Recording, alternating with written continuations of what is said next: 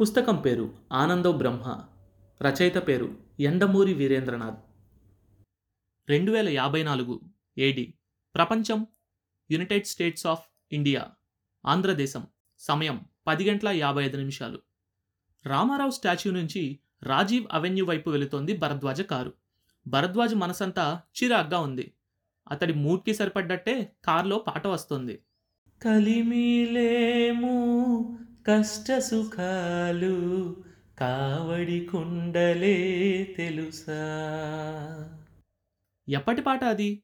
అన్నతడు cassette తీసి చూశాడు. దాదాపు ఎనభై ఏళ్ళ క్రితం పాట. అతడు ఛానల్ మార్చాడు. ఆగదు ఆగదు ఆగదు. ఆగదు ఏ నిమిషము నీ కోసము. ఆగితే సాగదు ఈ లోకము. బాలసుబ్రహ్మణ్యం పంతొమ్మిది వందల ఎనభై ఒకటి. అవును ఆగదు ఈ కాలం ఎవరి కోసము? ఎనభై ఏళ్ళ క్రితం ఘంటసాల లేకపోతే తెలుగులో పాటలు లేవనుకునేవారట అప్పట్లో జనం. పక్కన నుంచి రాకెట్లా దూసుకువచ్చాడు బాలసుబ్రహ్మణ్యం. అతడి తరువాత వచ్చింది ఉదిత్ నారాయణ ఆ తరువాత అనిల్ గోవింద్. అప్పటి నుంచి మొన్న మొన్నటి వరకు అతడు మకుటం లేని మహారాజులా రాజ్యమేలాడు. చిన్న కుదుపు రామ్ కే గంటి పూర్తి పేరు కోగంటి రామన్ రావో కొడవగంటి రామారావో అనే కుర్రవాడు చిన్న ప్రయోగం చేశాడు. ఇంట్లో ఉపయోగించే పరికరాలు దువ్వెన చీపురు కట్ట గ్లాస్లో నీళ్ళు వీటిని వాయిద్యాలుగా ఉపయోగించి చిన్న ప్రయోగం చేశాడు. ఎనభై ఏళ్ళ క్రితం కాస్త పురుషస్వరం మిళితమైన స్త్రీ కంఠం కలిగి ఉన్న ఉషా ఊతప్ను ప్రజలు ఎలాగైతే వెర్రిగా ఆదరించారో ఆడపిల్లలా ఉన్న అతడి నాజూకు కంఠాన్ని అంతే విపరీతంగా ఆమోదించారు. నెల రోజులు తిరిగేసరికి పాటల ప్రపంచానికి అతడు మకుటం లేని మహారాజ్ అయిపోయాడు. తెరమరుగుకుపోయే స్థితిని మానసిక వ్యధని తట్టుకోలేక అనిల్ గోవింద్ ఆత్మహత్య చేసుకున్నాడు. ఇదంతా రెండు వేల ముప్పై ఎనిమిదిలో జరిగింది. మార్పు సహజం కానీ దాన్ని అంగీకరించడం కష్టం. భరద్వాజ ప్రస్తుతం ఎదుర్కొంటున్న పరిస్థితి అది. వరుసగా మూడు నవలలు అతడివి ఫ్లాప్ అయ్యాయి. ఆంధ్రదేశపు మొట్టమొదటి మగ ప్రొఫెషనల్ రైటర్ అతను. భరద్వాజ ప్రస్తుతం ఎదుర్కొంటున్న పరిస్థితి అది. వరుసగా మూడు నవలలు అతడివి ఫ్లాప్ అయ్యాయి.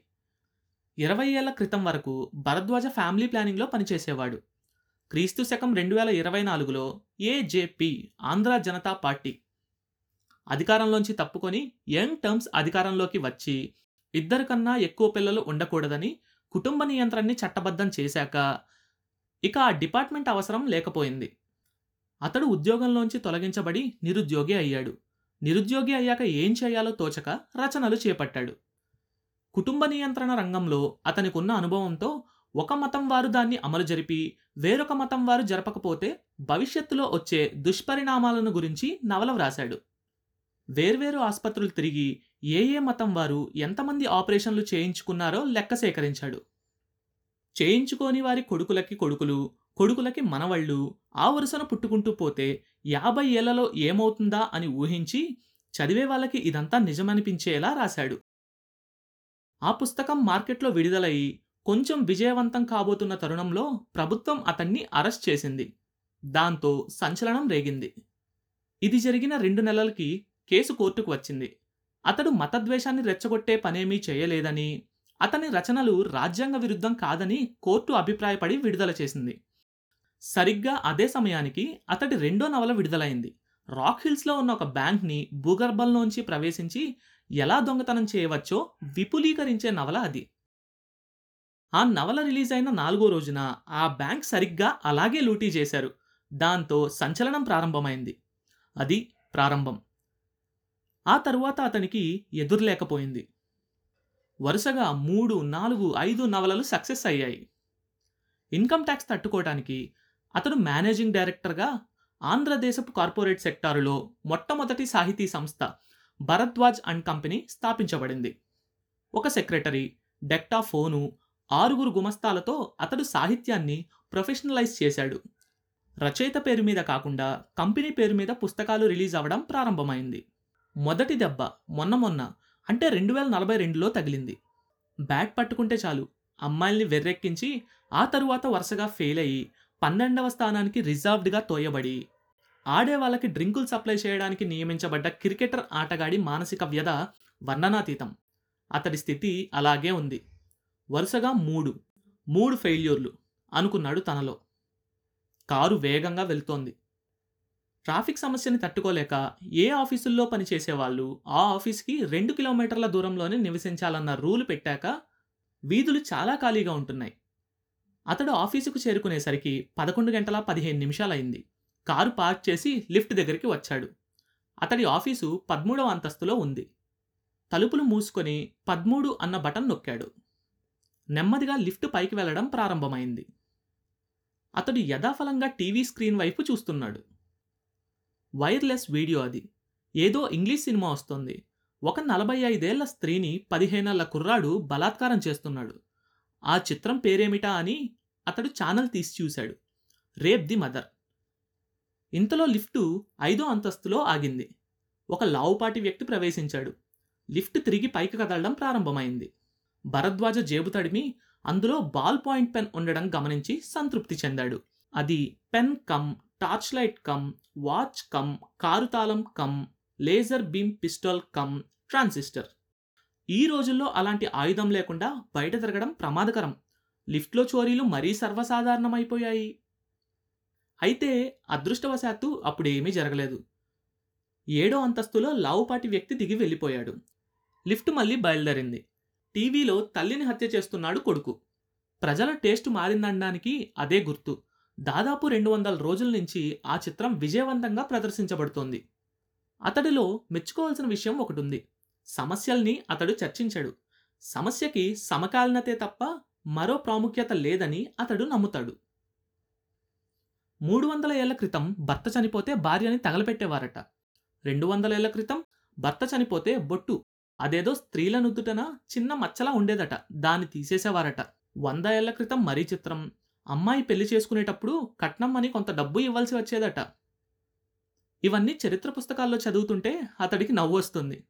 క్రీస్తు శకం రెండు వేల ఇరవై ఆరులో మూడో ప్రపంచ యుద్ధం అయ్యాక స్త్రీలకు వివాహం పట్ల విముఖత పెరగడం తల్లిదండ్రుల్లో కూతురికి పెళ్ళి చేయకపోతే తప్పు అనే భావం పోవటం ఈ రెండు పరిణామాలతో ఆ వరకట్నం సమస్య ఊడ్చిపెట్టుకుపోయింది.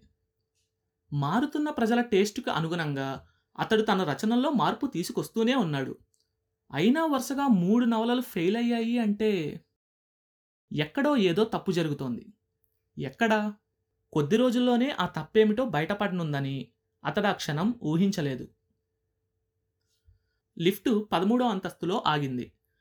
అతడు ఆలోచనలోంచి తేరుకొని తన ఆఫీస్లోకి అడుగుపెట్టాడు. అతడు తన పర్సనల్ రూమ్లోకి ప్రవేశించి కుర్చీలో కూర్చోగానే సెక్రటరీ లోపలికి వచ్చింది.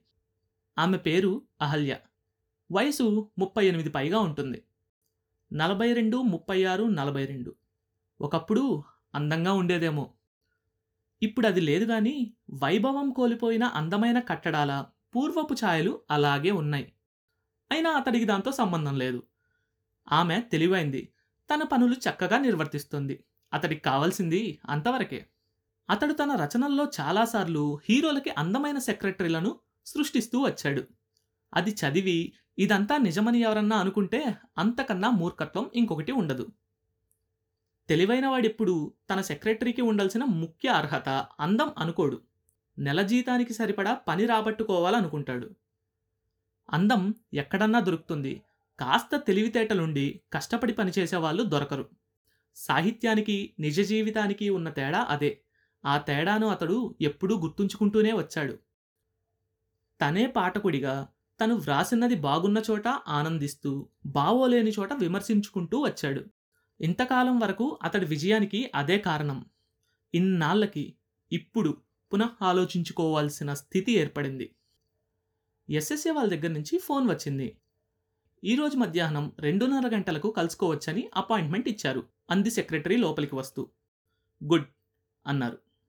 ఎస్ఎస్ఏ అంటే సిచ్యువేషన్ అండ్ సైకాలజీ ఇన్స్టిట్యూట్. నలుగురు డాక్టర్లు ఇద్దరు పెద్ద పెద్ద మానసిక వైద్య నిపుణులు లాయర్లు వ్యాపార విషయాల్లో అనుభవం ఉన్నవాళ్ళు కలిసి దాదాపు పదేళ్ళ క్రితం స్థాపించారు. పెట్టిన అనతి కాలంలోనే అది చాలా పేరు సంపాదించింది. వ్యాపారం నుంచి సెక్స్ వరకు సైకాలజీ నుంచి ఆస్ట్రాలజీ వరకు ఏ వ్యవహారాన్నైనా విపులంగా విడగొట్టి పరిశీలించి సలహా ఇవ్వగలరు. ఫీజు మాత్రం ఐదంకెల్లో ఉంటుంది. అది అతడికో సమస్య కాదు ఎస్ఎస్ఏ నుంచి అంత తొందరగా అపాయింట్మెంట్ దొరకడం అంటే అదృష్టమే. Institute of situation and psychology analysis. Solar Kanthi radium board మీద పడి అందంగా మెరుస్తోంది. ఒకప్పుడు సైకాలజీ అన్న ఇంగ్లీష్ పదపు స్పెల్లింగ్ పీతో ప్రారంభమయ్యేదట. అమెరికన్ ఇంగ్లీష్ విపరీతంగా విస్తరించాక బ్రిటిష్ ఇంగ్లీష్ ప్రభావం తగ్గిపోయింది. మీరేనా భరద్వాజ్? అని అడిగింది రిసెప్షనిస్ట్. అతడు తలూపాడు. ఆమె తన హ్యాండ్ బ్యాగ్లోంచి ఆటోగ్రాఫ్ పుస్తకం తీసి అతని ముందు పెడుతూ మీరు ఈ రోజు వస్తారని అపాయింట్మెంట్ చాట్లో చూసి ఇది తీసుకొచ్చాను అంది. ఆమె కంఠంలో థ్రిల్ కొట్టొచ్చినట్టు కనబడుతోంది. అతడు నవ్వుతూ అందులో సంతకం చేశాడు. అంతలో లోపల నుంచి పిలుపొచ్చింది. అతడు ఛాంబర్లోకి ప్రవేశించాడు. ఎస్ఎస్ఏ మేనేజింగ్ డైరెక్టర్ లోపల కూర్చొని ఉన్నాడు. రెండు మూడు నిమిషాల తరువాత మామూలు సంభాషణ జరిగాక విషయంలోకి వస్తూ అన్నాడు మిస్టర్ భరద్వాజ్ మీ అప్లికేషన్ను మీ సమస్య అంతా మా కమిటీ ముందు పెట్టాము. చాలా విచిత్రమైంది మీ సమస్య. అయినా దీన్ని మేము పరిష్కరించగలమనే అనుకుంటున్నాము. పరిష్కరించడం అంటే తప్పు ఎక్కడుందో చెప్పడం మాత్రమే. దాన్ని ఎలా సరిచేసుకోవచ్చో వీలైనంత సూచిస్తాం. అంతవరకే మా పని. భరద్వాజ తలూపాడు. సమస్యని ముందుగా అనలైజ్ చేయాలి. దానికి తమ తమ రంగాల్లో నిష్ణాతులైన నలుగురు మిమ్మల్ని మీ రచనల్ని పరిశీలిస్తారు. ఒక డాక్టర్ మిమ్మల్ని మీ మనస్తత్వాన్ని పరీక్షిస్తారు.